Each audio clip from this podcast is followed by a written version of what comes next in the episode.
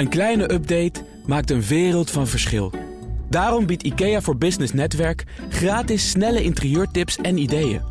Word gratis lid en laat je werkplek voor je werken. IKEA, een wereld aan ideeën.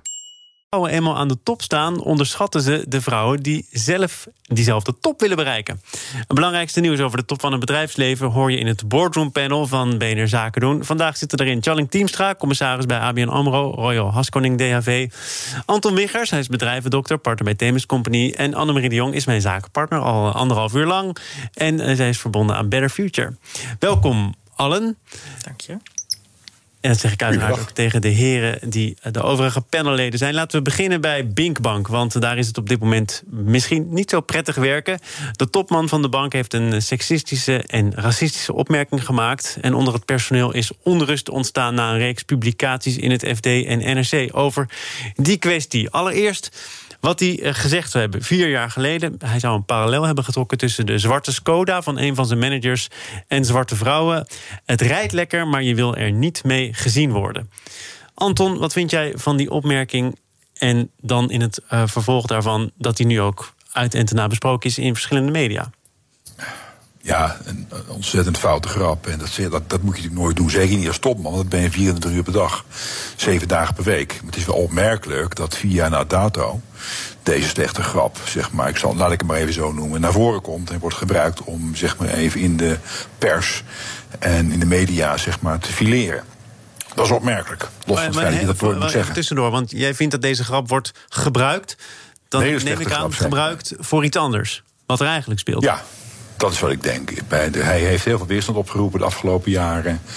Uh, een aantal mensen in zijn omgeving is, is ontslagen. Twee andere bestuursvoormedewerkers uh, zijn. Hij heeft een autoritaire manier van leiding geven. En uh, ja, hij roept steeds meer weerstand op. En dan kun je verwachten dat dit soort dingen die in het verleden zijn gepasseerd. Eh, en ook nog als je nog een keer de publiciteit zoekt met opmerkingen over de ontwikkelingen die in Amerika die je daar kon zien. Ja, dan kun je verwachten dat mensen zeggen: Goh, ik kan me nog herinneren dat je in 2016 dit hebt geroepen. Ja, dan, dan wordt er een beetje richting afrekening gaan we dan, hè, zeg maar, die via de pers wordt gespeeld, wat je wel vaker ziet. Oh, maar zo'n grap kan toch absoluut niet? Kan, uh, kan nooit. Nee, nee. Of vier jaar geleden niet, kan nu ook niet. Nee, maar wie heeft er nog nooit een hele slechte grap gemaakt? Daar gaat het niet om. Het gaat niet om de grap. Het gaat erom dat iets heeft geroepen. Wat helemaal fout is. Heeft hij zijn excuses voor aangeboden. Volledig terecht. Maar dat via na dato in de pers terechtkomt. En dat we daarmee aan de slag gaan. Ja, maar volgens mij, wat ik ook las in de NRC, wat ook een beetje het probleem is, is dat veel mensen denken van hij had nu eigenlijk de kans om echt zijn excuses publiekelijk te maken, ook vier jaar na dato. En dat eigenlijk niet heeft gedaan. Hij zegt wel iets over iedereen moet zich hier veilig voelen. Uh, en tegelijkertijd speelt dit nog. En ja, dat, daar is hij vast wel eens vaker aan herinnerd. En, en ik ben heel bang als iemand zo'n grap eh, heeft gemaakt, dan zullen er nog wel meer zijn geweest. Dat weet ik niet, maar dat, dat kan ik me zo voorstellen. En dat daar eigenlijk het grootste probleem over is. Dat hij eigenlijk niet heeft gezegd: ja, eh, ik weet niet wat me bezielde, maar het kon echt niet. Ja, want hij heeft gezegd: uh, ik bied mijn excuses aan, maar uh, het was wel in een context. Die context die is niet in de media terechtgekomen. Dus oordeel over mij, maar ook weer niet te hard.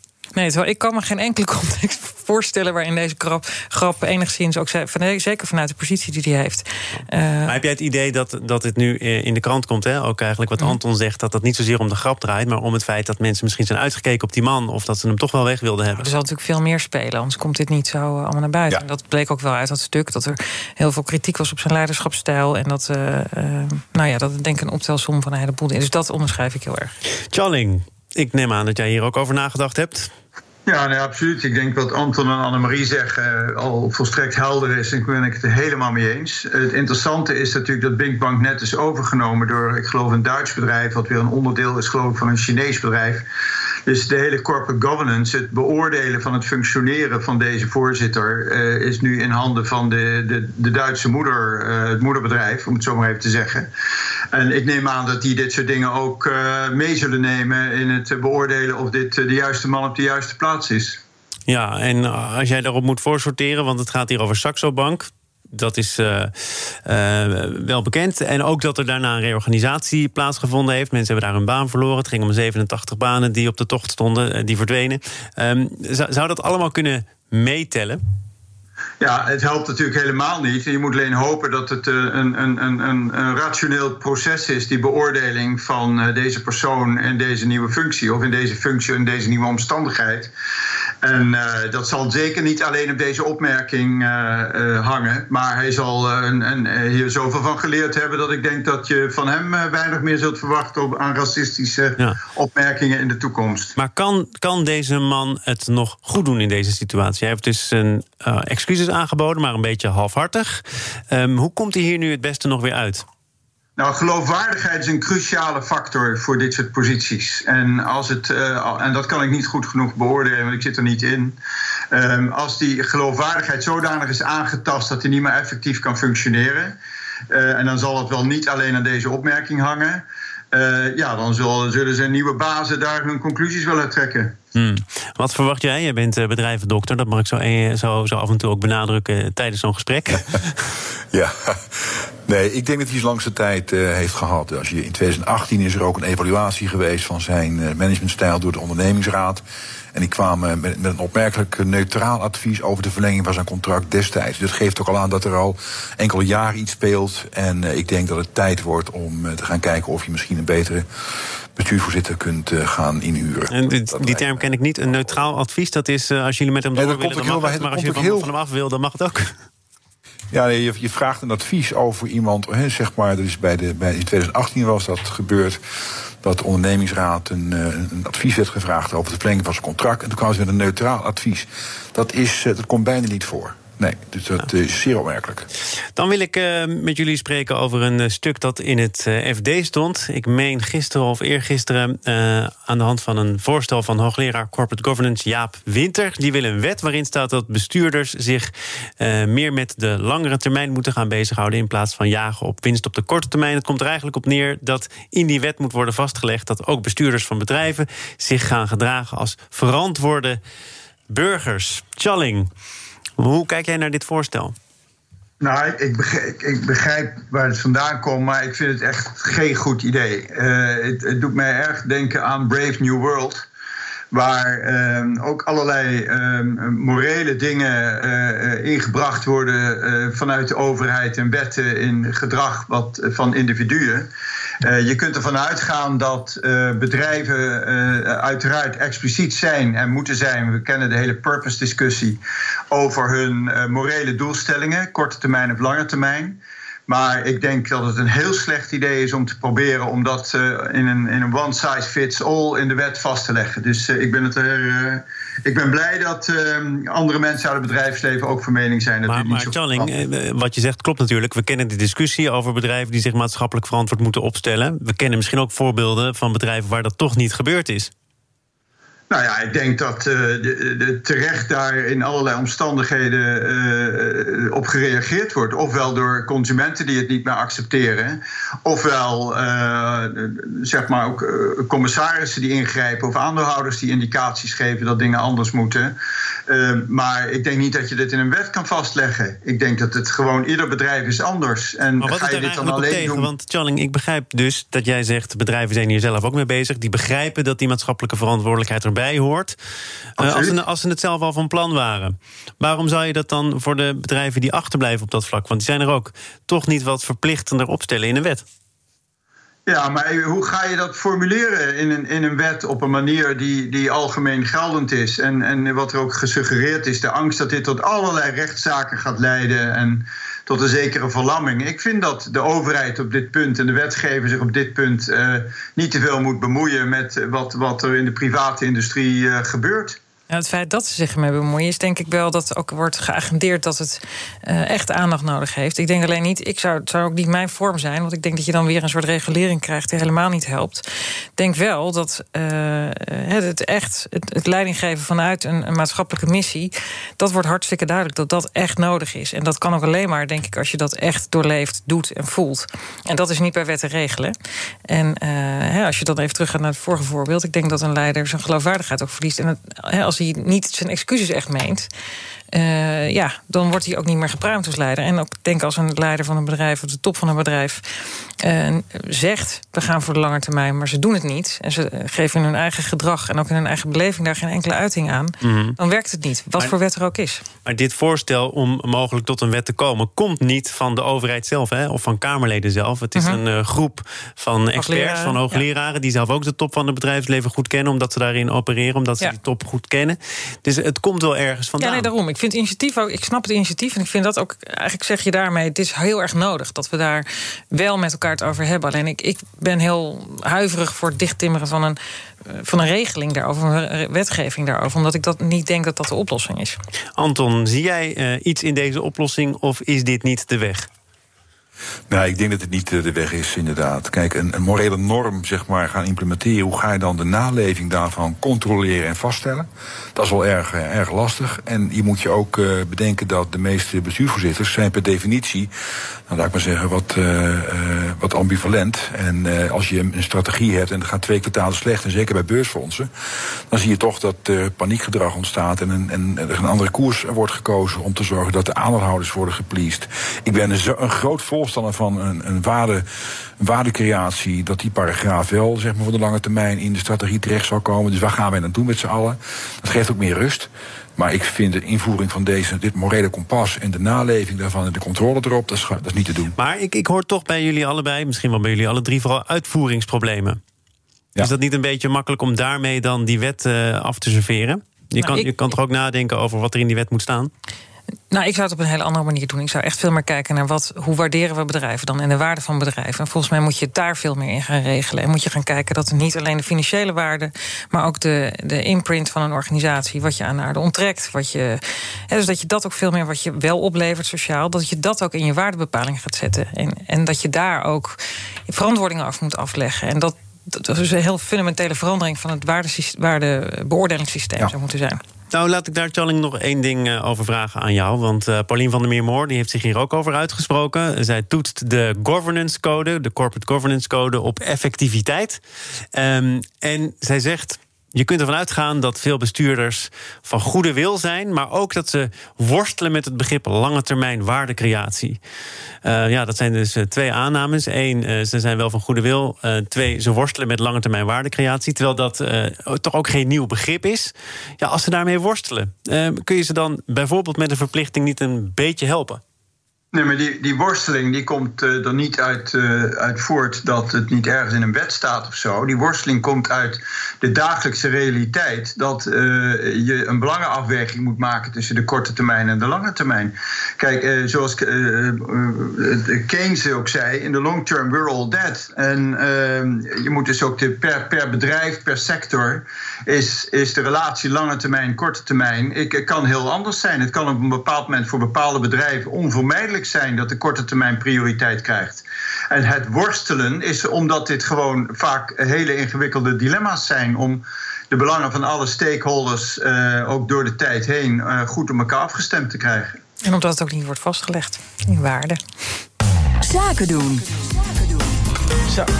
Charling Teamstra is een van de leden van het boardroom panel, commissaris bij ABN AMRO en ook bij Royal Haskoning DFV. Anton Wiggers is bedrijvendokter, partner bij Themis Company. En Annemarie de Jong is mijn zakenpartner van vandaag van Better Future. We gaan het hebben over een bedrijf dat vooral worstelt met zichzelf. Namelijk de Volksbank. Die wist de interne strubbelingen lang binnen kamers te houden, maar het beeld is nu gekanteld. Interne onderzoeken liggen op straat. De financiële topman is plotseling vertrokken. En dan is er ook nog commotie rond de green card van de nieuwe bestuursvoorzitter. Uh, het is allemaal te lezen in een uitgebreide reconstructie in het FD. Um, tja, dit is zo'n verhaal waarvan je denkt, waar zal ik eens beginnen? Laat ik het begin gewoon uit handen geven. Charling, wat, wat, wat overvalt jou als je dit allemaal leest? Nou ja, ik, uh, ik ben natuurlijk als commissaris bij een andere bank uh, soms ook wel eens betrokken geweest in bepaalde interne strubbelingen. Ja, zeker. Um, als je dit leest, dan denk je van jeetje, wat is het vervelend dat dit op deze manier moet escaleren. Het enige inzicht wat ik hierin heb, is wat ik bij jullie in de krant lees, bij het Financieel Dagblad met name. En uh, het brengt eigenlijk maar weer naar voren een dilemma wat je hebt in dit soort posities. Hoe kom je nou van een observatie naar een effectieve interventie? En kennelijk heeft de CFO iets geconstateerd waar hij zorgen over heeft. En hoe ga je daar dan mee om? En dat is iets waar je ontzettend goed over na moet denken in dat soort posities. Ja, die Want- CFO nog even voor de mensen die die, die die uitgebreide reconstructie niet hebben gelezen of dit eh, verhaal hebben gemist. Er er speelde een interne kwestie over het functioneren van die juridische afdeling, om het eh, heel eenvoudig uit te leggen. Ehm, en eh, nu zijn er mensen bij de bank die zeggen: ja, als je daar zorgen over hebt of dat het rapport niet helemaal klopt, bespreek dat dan met ons. Maar wat deed hij? Hij heeft het gemeld bij de aandeelhouder. Om te zeggen: ik, ik maak me zorgen over de ontwikkelingen bij de bank. En sommige mensen zeggen: dat is klikken, dat is verraad, dat had je niet moeten doen. Nou, er zijn momenten dat je wel degelijk natuurlijk eh, eh, naar boven moet eh, escaleren. Zeker vanuit de financiële functie, waar je natuurlijk een belangrijke verantwoordelijkheid hebt. En ook een bepaalde onafhankelijke verantwoordelijkheid. Ik kan niet beoordelen of dat hier juist of niet juist was, of er intern pogingen zijn ondernomen om, om dit ook op een lager niveau te escaleren. Ik kan niet beoordelen of hij gelijk had in het ingrijpen of niet in dat onderzoek of om dat boven tafel te krijgen. Maar eh, het is duidelijk dat, eh, dat het niet op deze manier moet. Ja, dan moet er toch weer een dokter aan te pas komen, Anton. Ja, nou, je, ziet hier, je hier nou typisch iemand die op zijn morele kompas iets doet. wat zeg maar tactisch onhandig is. Hè. Je moet niet gaan, eh, gaan klikken, om het zo maar te zeggen. Maar dat weet hij natuurlijk ook als geen ander. En toch heeft hij de keuze gemaakt om het eh, bij het ministerie neer te leggen. Dus op zich opmerkelijk. Dus hier gaat iemand op zijn morele kompas af en zegt: Ik vind dat ik het moet doen. Ondanks het feit dat ik weet dat ik het niet eh, zou moeten doen. En het gevolg is dat hij zeg maar moet vertrekken. Dus dat is het dile- dilemma wat je hier ziet tussen wat je zou moeten doen en wat je af en toe doet. En al die vragen die, eh, wat ik al net aangaf, heeft hij zichzelf ook gesteld. En toch besloten om het alsnog te doen. Ja, dat is en, die- en wat, het, wat het zo pikant maakte, is dat eh, die aandeelhouder waar ik net over sprak, dat dat dus de Ja. staat is. Dus dat je uitkomt bij het ministerie. Ja. Ja. Nee, dat beschadigt ook hem. Ik denk dat hij er ook van tevoren die afweging heeft gemaakt. En ook weet wat de consequentie eh, daarvan is. Maar ja, vervolgens heeft hij een, een kort geding aangespannen vorige week. Wat weer niet doorging omdat de bank zelf heeft aangegeven een onderzoek te starten. Ja, dus eh, ja, hier het laatste woord niet over gesproken. Maar het is wel wat er gebeurt in de politiek van, eh, van, van wat er in de boardroom speelt. Ja. Het wordt als verraad gedefinieerd door de, door de Raad van Commissarissen en de CEO. Wat ik aan de ene kant zeg maar wel, wel begrijp. maar het is aan, aan de andere kant niet voor niks dat iemand dit doet. Ik begrijp dat dat kort geding inderdaad niet doorgaat, omdat ze bij de Volksbank nu hebben besloten. Dan gaan we zelf ook eh, wat zaken onderzoeken. En ze hebben ook nogal wat te onderzoeken. Want deze kwestie speelt er. Maar dan is er ook nog de nieuwe topman. Martijn Ja. Gripnau, die eh, een green card heeft. Een Amerikaanse verblijfsvergunning. En daardoor eh, zou de bank onder Amerikaans toezicht komen te staan. Extra moeten opletten bij transacties richting landen... waar de VS een moeizame verhouding mee heeft. Channing, dit zijn toch zaken... Ja, dat, dat moet je toch van tevoren kunnen regelen? Ja, dat lijkt mij ook, ja. Ik, eh, ik denk eh, over die green card ben ik inderdaad ook als buitenstaander wat verbaasd dat men eh, dit niet veel eerder onderkend heeft. Maar beste stuurlui staan aan wal. Ik, ik heb daar niet in de boardroom gezeten, dus ik ken niet alle achtergronden. Maar eh, het toont eigenlijk maar helemaal aan, Thomas, hoe, belang, hoe, je, hoe je zit in de, in, in de beeldvorming. En hoe beeldvorming door, door, door relatieve kleine events eh, eh, gestuurd kan worden. En Volksbank is zo, zo goed bezig om te proberen een bepaald profiel te creëren. En dan zijn er een paar evenementen zoals dit, die dan zo'n zo'n beeldvorming weer compleet uit het, uit het lood kunnen slaan. En Ja. het bewijst maar weer hoe voorzichtig je daarmee moet zijn. Ja, dat deel ik heel erg. Ik vind het heel erg zonde dat een, een bank... en waar de Maurice Oosterdorp heel erg heeft ingezet... op bankieren met de menselijke maat. Ja. En dat eigenlijk zo'n... eh, het is ook een samenloop, denk ik. Dat dit nu niet goed gaat met die CFO. En dan komt zo'n green card, eh, dat, dat valt in dat palletje... en dat wordt dan iets heel groots. Terwijl, dat hoeft of zijn er eh, zwaarwegende redenen om vast te willen houden aan die green card... en dat er wellicht iets anders heeft gespeeld, Anton? Want dit is toch een futiliteit eigenlijk? Nou ja, dat lijkt misschien zo, maar ik weet niet wat de reden is waarom je die kaart wil houden. Maar je moet je, moet je voorstellen, als je onder Amerikaans toezicht gaat vallen, dan, eh, dan, le- dan moet je gauw door naar de volgende regel. Dan ga je richting claimcultuur. En, eh, en zeg maar, de, de straffen in Amerika zijn niet mals. En eh, andere wetgeving waar je op moet gaan controleren, ja, dat is heel lastig als je onder twee eh, jurisprudenties gaat vallen. Vanwege dit element, ja, dat wil je niet. Dus ze hebben er ook lang naar gekeken. Het advies is, nou, die green card moet je, moet je opgeven. Ja, persoonlijk zou ik zeggen, geef hem dan ook op. Dus wat is dan de reden om het niet te doen? Ik weet niet of Ik snap wel dat het een dingetje is hoor. Dat ik heb in drie jaar in Amerika gewoond. Het is hartstikke moeilijk om het te krijgen. Dus ik denk dat het echt wel. eh, Dat je, en zeker dat je als je hem nu inlevert, niet zo makkelijk meer terugkrijgt. Met het huidige, huidige regime, zou ik bijna willen zeggen. Dus ik kan me wel voorstellen dat je daar even over na moet denken. Aan de andere kant, als je voor een financiële instelling gaat werken in Nederland. die aan heel veel regels gebonden is. en eh, dat er zoveel liability issues zijn. dat ik me ook kan voorstellen dat het echt wel moet. Nou, ik wil eh, nog heel even een klein uitstapje maken naar een andere financiële instelling, Challing, want je bent commissaris bij ABN AMRO. Hebt dus ook eh, te maken met eh, de staat.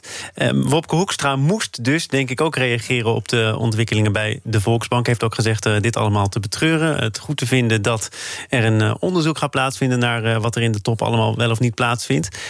Ehm, wat betekent dit uiteindelijk voor de plannen van de staat met de Volksbank? Nou, dat kan ik natuurlijk niet beoordelen. Ehm, het punt is, eh, dit is een 100% dochter die niet aan de beurs genoteerd is. Dat is een belangrijk verschil met ABN AMRO, die natuurlijk wel aan de beurs genoteerd is. Ehm, ik denk dat ehm, dit signalen zijn, meer zou ik het niet willen noemen. Eh, misschien zelfs symptomen, die je, waar je natuurlijk goed over na wil kijken. In hoeverre ze representatief zijn voor wat er misschien meer speelt. Is dit het topje van een ijsberg in dat bedrijf of niet? En ik kan me goed voorstellen dat eh, de groot aandeelhouder zegt van... eh, ik wil dat goed uitgezocht hebben voordat ik volgende stappen neem. Onze volgende stap is het eh, volgende onderwerp. Nog even kort, eh, naar aanleiding van een stuk dat in NRC stond. Een herhaalonderzoek onder vrouwelijke hoogleraren. Met als conclusie: hoe hoger de positie, hoe mannelijker vrouwen zichzelf zien. En hoe meer ze de neiging hebben om andere vrouwen lager in rang te onderschatten. Um, Annemarie, ik kijk naar jou niet omdat jij een vrouw bent in dit gezelschap. maar ook omdat het uh, raakt aan een thema dat jij al eerder besprak in deze uitzending. Um, ben jij verbaasd over de bevindingen uit dat onderzoek? Um, ja en nee. Ik denk, ik, ik, ik denk dat het ook heel erg in generaties verschilt. Ik denk dat de generatie topvrouwen die nu echt in RVC-posities zitten, of nog veel ja, die, een ouder, meer senior zijn in hun ervaring, maar ook vaak in leeftijd, dat die ook nog heel veel vaak zich echt omhoog hebben moeten vechten. Dat dat ook nog wel een. Uh, ik ben 48 en ik denk dat als ik naar mijn leeftijdsgenoten kijk, dat dat alweer heel anders is. Dat er veel meer uh, sisterhood is. En ik denk, uh, maar ik trek me altijd op aan de uitspraak van Madeleine Albright. Die, die zegt: There's a special place in hell for women who don't help other women. En ja, ik Kom denk. Jij komt in de hemel, begrijp ik hoop het wel. en ja, dat is toch wel mijn streven. Omdat ik echt denk dat we elkaar hebben te helpen om, om verder te komen. Dus ik vind het heel jammer als dit eruit komt. Maar ik, ik, ik kan helemaal niet beoordelen of dat onderzoek in hoe breed die groep is waar dat in is gedaan. En die vrouwen die zich omhoog hebben moeten vechten, die Ja. gaan zich, omdat ze die weg hebben afgele- afgelegd, vanzelf mannelijker gedragen? Ja, ik, kan me, ik kan me voorstellen dat het gebeurt. Ik bedoel, ik kan mezelf ook af en toe op de, de, de reflex betrappen... als je in een zaal met alleen mannen zit... en je wil spreektijd claimen, om eens een voorbeeld te noemen... dan moet je echt je best doen. En uh, dat kun je op een aantal manieren doen. Door hetzelfde te gaan doen zoals die mannen dat doen. Of je eigen stem en je eigen uh, manier te vinden. En dat laatste, dat moet je ook echt leren. En, dan moet je gewoon, en daar heb je ook vaak wel andere vrouwen bij nodig... die je daar een beetje mee helpen, heb ik gemerkt. Nu ging dit uh, volgens mij in het bijzonder over uh, de academische wereld, hoogleraren. Uh, Charling, denk jij dat hetzelfde zou kunnen gelden voor het bedrijfsleven? Ja, maar ik zou er willen, graag op willen wijzen dat iedereen die, die heeft bepaalde biases in beoordelingen. En dat is iets waar moet je altijd enorm op letten. Iedereen kent het cliché van we, we nemen allemaal mensen aan die op onszelf lijken als we niet uitkijken. En um, ik weet, denk, weet niet of dat voor Queen Bees meer is dan voor anderen. Dus het belangrijkste is dat je bij iedere vorm van selectie en beoordeling en benoeming, dat je zorgt dat er meerdere mensen naar kijken. En dat je nooit uh, één uh, persoon hebt die daar dominant in is. En dat betekent dat je een goed model moet hebben waarbij je er gewoon rekening mee houdt dat mensen mensen zijn en misschien bepaalde biases hebben. En die is voor een queen bee een andere dan misschien voor een man. Maar ik denk helemaal niet dat het een man-vrouw issue is dit. Anton, niet omdat jij zo graag dominant wil zijn, maar je krijgt hier wel gewoon het laatste woord.